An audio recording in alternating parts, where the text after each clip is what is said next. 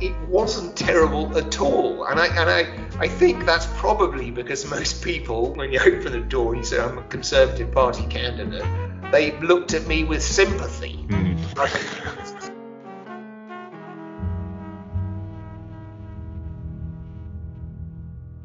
So, Alex, first question I've got for you. I asked you to have a look at your desk and see if you've got any objects on there that represent a part of you. What have you found?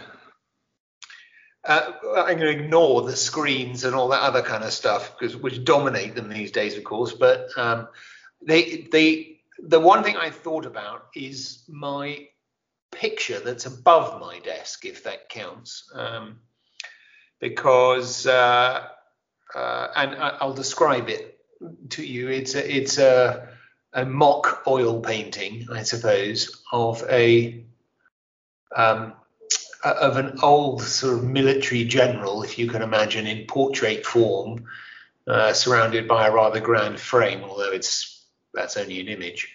But the head of this uh, sort of Duke, and, Duke of Wellington-esque kind of person has been replaced by an owl uh, looking very severely at uh, at the the uh, the onlooker um, or the viewer, and uh, yeah, that's my item, and I and I selected it because um, it takes the Mickey out of all of that sort of pomposity that one can um, sometimes see in life. And Wonderful. I enjoyed it for that reason. So that's why. That's wonderful. That's, that's a great image, and I can see it, and it, uh, uh, yeah, it resonates. I can, I can imagine that. I just had a memory. So we met originally, Alex, back in the 90s, and my memory was that's why that owl resonates is that you have always, and I was thinking about this interview before, you've always had fun. You've yes. always kind of brought some joy to what you do, and I, and that's in a way the first area I wanted to kind of talk about. Of like, how do you do that? Are you conscious of doing that? Um, how does that work with being in a very professional, big, big partnership? How? How yeah, do you well, that? Yeah, you know, it's um, it's funny you picked that up because I, you know, I, it was one of the things uh, I reflect on in terms of advice to people, you know, later on is is always to have fun um, in what you do. And I know that sounds crazy, and particularly crazy, frankly, in a conservative profession like accounting and so on. Uh, you know, which uh, people would, I think, would frequently say you can't possibly have fun doing that, but you have you have to and do I consciously do it? I'm not. I think sometimes I do. Um, I uh, because I think it's necessary sometimes to deliberately inject fun. And how? So that's the bit I'm really interested. How will you do it? Like I've got a memory of someone saying about you that you kept. Funny you said you said you had that general above your desk. You kept a military helmet in your office and would put it on and hide under the desk or something. I don't know. I, I might be embellishing that bit, but but that, that's what I'm interested. How do you bring that, whatever that is, a bit of reverence, um, fun, joy into the way that you're communicating? Well, I think you uh, the, the the first thing is, and you picked up that helmet. Sort of, you know, that helmet is a uh, was something I brought into my office it was given to me by my great uncle. He was shot in the First World War in it. Didn't die, obviously, but um, you know, they, he gave it to me, and and I brought it into the office uh, one day just to show someone, I think, and it just stayed in my office. And it stayed in my office because everyone asked questions about it, and we could have a bit of a discussion, and um, uh, and it became part and, and every now and then I used it as a as a prop when things were getting bad, if you see what I mean. So yeah. the helmet on and um, and, and, and so to use it, so it sort of emerged as yeah. something really. Um, but equally, it's you've got to be prepared to, uh, I think, take the slight Mickey out of yourself. Yeah um, in order to in order to do that. And for people to have fun, you've got to give them permission to have fun, and that means you've got to demonstrate your willingness to sort of accept it. I think, and uh, and be be conscious about it. Um, so that's the, exactly, and, and that's the bit I'm really interested in. In somehow you gave yourself permission to do that because this, as you know, is a podcast about how we communicate and having impact. And one of the things I often um, am struck with when I'm working with people is how uh, there can be two such separate personalities, and, and we're going to talk about that a bit later. Of that, this is the professional me, yeah. and then this is the the the irreverent fun me, and often there's a huge barrier between those two. And so, what I'm looking at often in terms of presentation is how if you can meld those two, and you know this, um, that's what you, you're describing.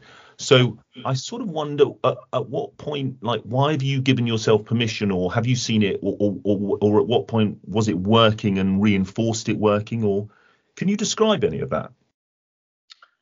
Um, I, I, can think of a number of times when it sort of it's sort of started working.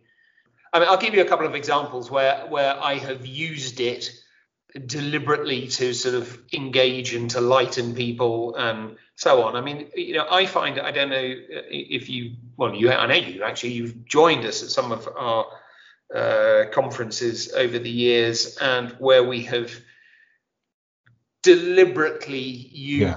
Rather uh, unconventional ways of presenting um, uh, our, our, our, topics, and there was the, that. The, the, the, first one was a naval trial, wasn't it? We, yes. We, we, you, you as management were all put on stage and were underwent a naval tribunal to exactly. test your strategy. Yes, and and we did that because, and it was actually a rather serious time for our particular group. I mean, it was a group of uh, 300 people worldwide at that time, maybe slightly more. Uh, and our business was fundamentally threatened by some changes in in the rules. And uh, those you know the, we felt as the, the, sort of the leaders of the business felt pretty confident about it but it was clear that people were not. And so we had to get the message across in a way that was engaging and really sort of motivated people and we chose this this uh, mock trial where we put the uh, the leader of of our group on trial and accused him of destroying the business. So at one level we were playing it we were playing exactly to the thing which we felt that people were worried about mm.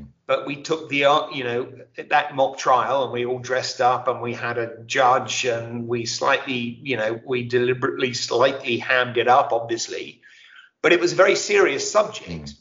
We just used a bit of humor to to really engage people. We didn't mm. have any slides. It was just a, a trial with us all dressed up on stage, um, exploring the arguments that we had heard people put to other people and we knew were out there. Uh, but we used that kind of fun and enjoyment as a mechanism for, you know, uh, grabbing people's attention. And I think you can do that, uh, and and I I uh, always try and do it. I certainly don't always succeed, mm. but I always will try and do that, particularly on those large, um, uh, these big set piece events. If you can inject something that is um, fun, uh, mm. because it lightens things up and it gives mm. people permission to also be light and also mm have fun, uh, and to explore uh, topics which sometimes they might otherwise feel a mm. bit intimidated about. Mm. Yeah. Um, okay. So, so, so my next question is is what's a failure that you look back on that you go because of that failure, you've learned, you've moved forward, you've developed yourself in some way in terms of communication, presentation, impact. So I the, the the one I would say was my favourite. It wasn't my favourite at the time, of course, but my, one of my favourite failures was um, when I was, I think you know, I stood um, for Parliament um, back many many years ago um, in 2001 and I was standing for the Conservatives, and that was a losing pitch if ever there was one, particularly uh, particularly in, in the seat that I ultimately got. But as part of that process, you have to. What was the seat? You where did you stand? Uh, Middlesbrough. Wow. Yeah, so, that's brave. Yeah, so it was it was it was not a good it was not a good time. Uh, I had a fabulous time, by the way. I enjoyed it enormously, but uh, in in getting selected for a seat, you uh, the way it works is you apply. Once you're approved as a candidate, you you apply and you then go and present yourself to many to associations, and they then um, deliver a verdict on you.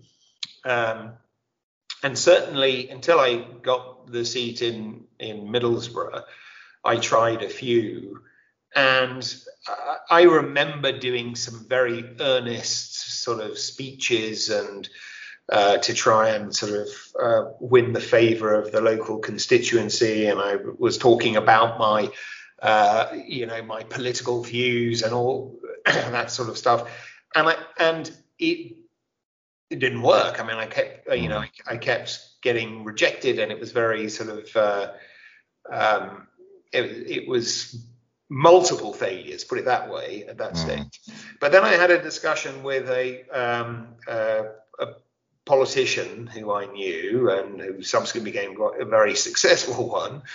Um, and and the point he made to me was you're, you're you're tackling it wrong. They want to know you as an individual. Brilliant. Yeah, and they don't really you know you're an approved candidate they're not actually concerned about what you think about most of these topics mm-hmm. it might be peripherally concerned and you may get some questions on them but really what they want to know is what are you like what are you going to be like to work with as a candidate yeah. how do you value you know will you value them mm. you know from their perspective they are ch- choosing you as a representative and um, and they, you know, these are unpaid people who who are very committed to their uh, to their cause, put it that way, mm-hmm. and they want someone who will be good to work with and they can relate to, and uh, mm. you know, mm. they indeed will have fun themselves working with. You know. Mm. mm. Um, so that brings me in a way to my next question, which is how did you do that? What, so so you hear that. How did you change that? How did you start to go? Okay, this is me. I'm I'm gonna drop the earnest and and be Alex. What did you do practically? Well, I I I, um, I can't remember exactly what my speech was, but it was I, I started thinking about why you know why am I doing this mm. More than what do I believe in necessarily uh, and giving more of my personal background and uh, who I mm. was uh, as an as an individual and my motivating sort of forces, if you like. Mm. So talking more about self. Uh, more about self, yeah, and and yeah. Uh, the I mean, obviously not in a way that is self-aggrandizing because that doesn't help anything, but but just allowing them to get to to know me and i you know talked about a few um, sort of formative experiences so I, I, had to sort of think through some of those elements that uh, had been very influential on me mm. and, and why. And then I talked about my fa- you know things like my family and gave a bit of background and all that sort of stuff. It was just much less uh, uh, in a sense, going back to the picture I have over my desk, mm. much less kind of pompous and uh, you know full of uh, stuff. It was mm. just much more uh, you know um, portrayed me as a much more yeah. real individual and someone who they could sit in a uh, in in a living room and talk to over a cup of tea. You know. Yeah. And what was it like knocking on the doors in Middlesbrough? Actually, you know, this is the sort of the everyone says everyone always says to me, "Oh, that must have been terrible," but actually, you know, it wasn't terrible at all. And I and I I think that's probably because most people, when I open when you open the door you say I'm you know I'm the Conservative Party candidate, they looked at me with sympathy. Mm. rather than um, as a uh, you know as someone to be hostile to. I mean, there was only I I recall over the whole the whole period, and I was selected about six months before the um, election, but over that that six month period, I think I only had one instance where you know someone slammed a door. I mean, mm. they didn't really slam it; they just closed it and said no, thank you. You know, it was it was actually a really enjoyable experience, and I and I you know I loved getting to know the people uh, of Middlesbrough and you know and the constituency association and and mm. we did and and um, it was a great experience. Mm. Uh, mm. so mm. uh, yeah, it, it's. Um, in that respect, I think politicians are a bit, dis, you know, disparaged. That you know all that sort of stuff is uh, it, it's much more down to earth and, and real than I think some people, uh, you know, yeah. think politicians are. Yeah. I, my my impression of politicians improved when I did that. If you see what I mean. Mm.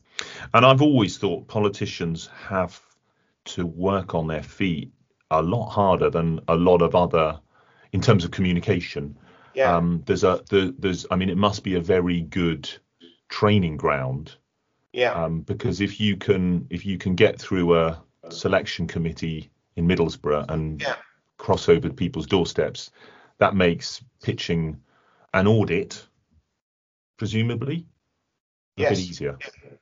I, you know, you're, you're you're spot on there, and I should have said earlier when we were talking about this that one of the things that really I learned from that whole uh, series of failures, but from the whole, my whole sort of political experience at that time, was it's uh, a very personal thing, and in some some types of presentation, uh, it's very easy to. They're much easier because you wrap yourself in the cloak of the firm you work for mm. and it's defensive.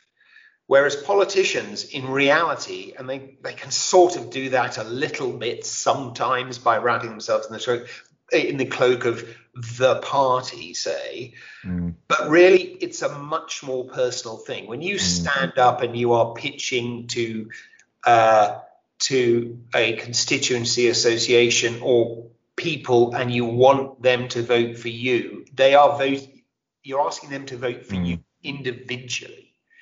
And so the the kind of the uh, and it, it, becomes a much more personal thing if you get mm. rejected. So and and the danger with that kind of thing is that you can also slightly close in and become a bit more defensive about it. Mm. Um, and I think in those kind of that just takes extra effort to to expose that little bit of yourself that is necessary to yeah um, to come across yeah.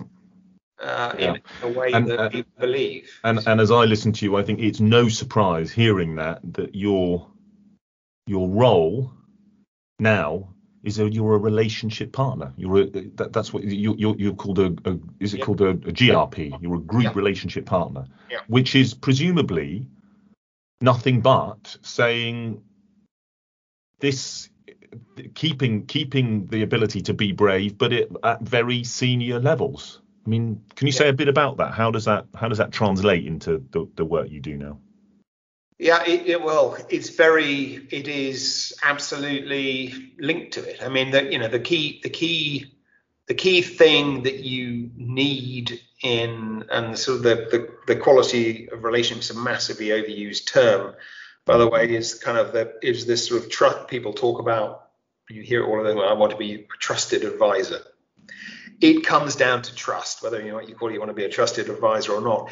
They need to trust you right? And that's the that is so important um, in in developing the relationship because you know at the end of the day you you you are looking to forge a a mutually beneficial commercial relationship. So, you know, everyone knows you're not doing it for nothing. But on the other hand, they don't want to feel it's just a commercial relationship and mm. they need to be able to trust your uh, a whole range of things, but discretion was certainly one. Uh, you know, confidentiality, d- you know, delivery, uh, um, you know, judgment, openness, a whole range of things that mm. uh, come with them understanding you. And until they feel they understand you, and, and until they feel they that you will admit to failures or um, or uh, say amongst mm. others, but you know, mm. be transparent about stuff. People, uh, it's much more difficult to establish that yeah. trust. Yeah, um, yeah. You know, and you have to listen. You know, and as part of that, of course, is is listening to what they have to say. Yeah. Uh, which um, you know is is the other key thing. That, that's a that's another exactly exactly that's a whole thing. A whole, so let me let, let, let uh, I'm just curious when you're in some of the big whether that's set piece speeches, whether that's big pitches, big meetings, do you have in terms of communication or presentation any routines that you follow, any rituals that you do that get you into the right space, into that zone? To, to a greater or lesser extent, yes. I mean, they, I, you know, I think you have to distill. Uh, uh, it, there's a distillation process, right? So, uh, what are you really trying to say? Um, and that takes quite a bit of time uh, in terms of how you kind of narrow the focus down so that you can really work that out. I think you've got to, as part of that, there's an there's an important element which is not what are you trying to say, but uh, it's almost as though you, if it was being, if what you are saying was being written by the recipient, mm. how would they write mm. it, if you see what I mean, or how would they say it? How, getting into the uh, uh, under the skin of the recipient of the message or the communication yeah. Yeah. is so important because yeah. um, they, they they they we don't spend enough time doing that. So you know, if if if one does, that is a fundamental point. Okay. you know, you. So that that will be well in advance yeah. before you're before you're in front of people. Oh yeah. Spend oh, an yeah. inordinate amount of time, in a way, referring to the thing you just said about listening, but that's a kind of a, a kind of expanded version of listening. Is uh, what is it that's really going on in their world? Where do you want to get them? Where do you want to leave, leave them at the end of this? Yes, um, exactly. Yeah. And then what about right before the moment of launch begins do you do you have anything do you do, do you have anything that kind of gets you in the zone do you um what what what do you do to kind of perform um, well pre pre the actual moment and this is fundamental and you know um, I, am sure you were instrumental in hammering this home to me, but it's true. Is the kind of rehearse sort of rehearse, rehearse mm-hmm. things so that when you get to that final moment, it's sort of embedded and almost instinctual. And then what you're trying to do is just elevate the the level of your performance. So, you know, and and and that's a I'll, I'll come back to that in a second. But the but the rehearse rehearse, rehearse, I think is something that is, you know, we don't always have time for it, by the way, but almost anything mm. that you can do, even if it's just one rehearsal, is worth it because mm. getting the words out your mouth time in and time out is mm.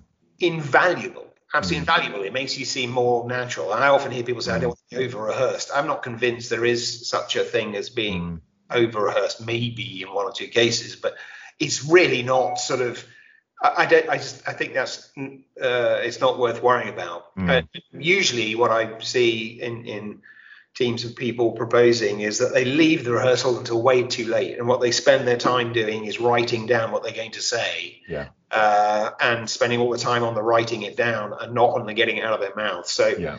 so I, I, I, I think rehearse, rehearse, rehearse is kind of just so Good. important, particularly for those big things.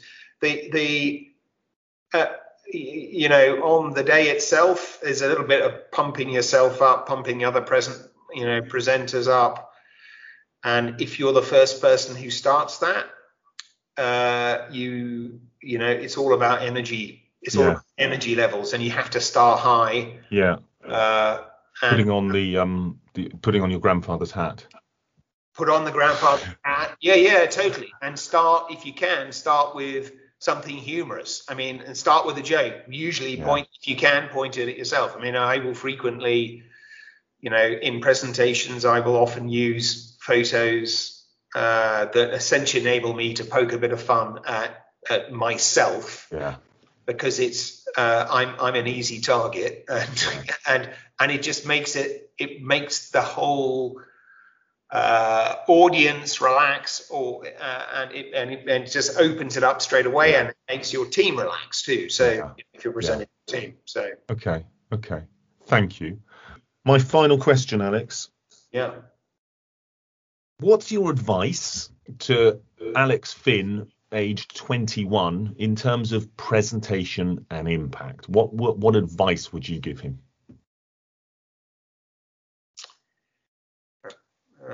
So I would, I mean, I, I think the first thing is puncture the, you know, the the the the the owl, the pomposity. You know, be you know, be yourself Mm. really, um, as much as you can be. And you know, you said somewhere, but, you know, pers- professional versus personal. Uh, I don't think they should be different people. I think they should be shades of the same, really. Mm, It's just a question of degree you mm, know, and uh, so yeah. I think you also have to respect your listener and uh, and uh, well respect everyone generally, but you know think about uh, in, in a presentation context, I suppose that is how do you uh, engage them? How do you think about them when you are crafting what you Mm. say? Um, and and then Good. one final thing is you're never going to get it right the whole time. You never do. Uh, so you just got to start, you know, start again and and do it again Mm. better next time. You know. Yeah, that perfection thing can be a real problem, can't it? It wasn't right. Um, Yeah, exactly. Yeah. I'm I'm massively grateful, and I'm left thinking of how fitting it is that we started with the wise owl having fun with a tin hat on, or a hat, or a military hat. And I think it's a I think it's a it, it's a wonderful um, it is a wonderful kind of metaphor um, for what you've described, which is uh, wisdom, um, not taking itself too seriously, and the benefits that come out of that. yeah. Completely. So thank you. Absolute pleasure.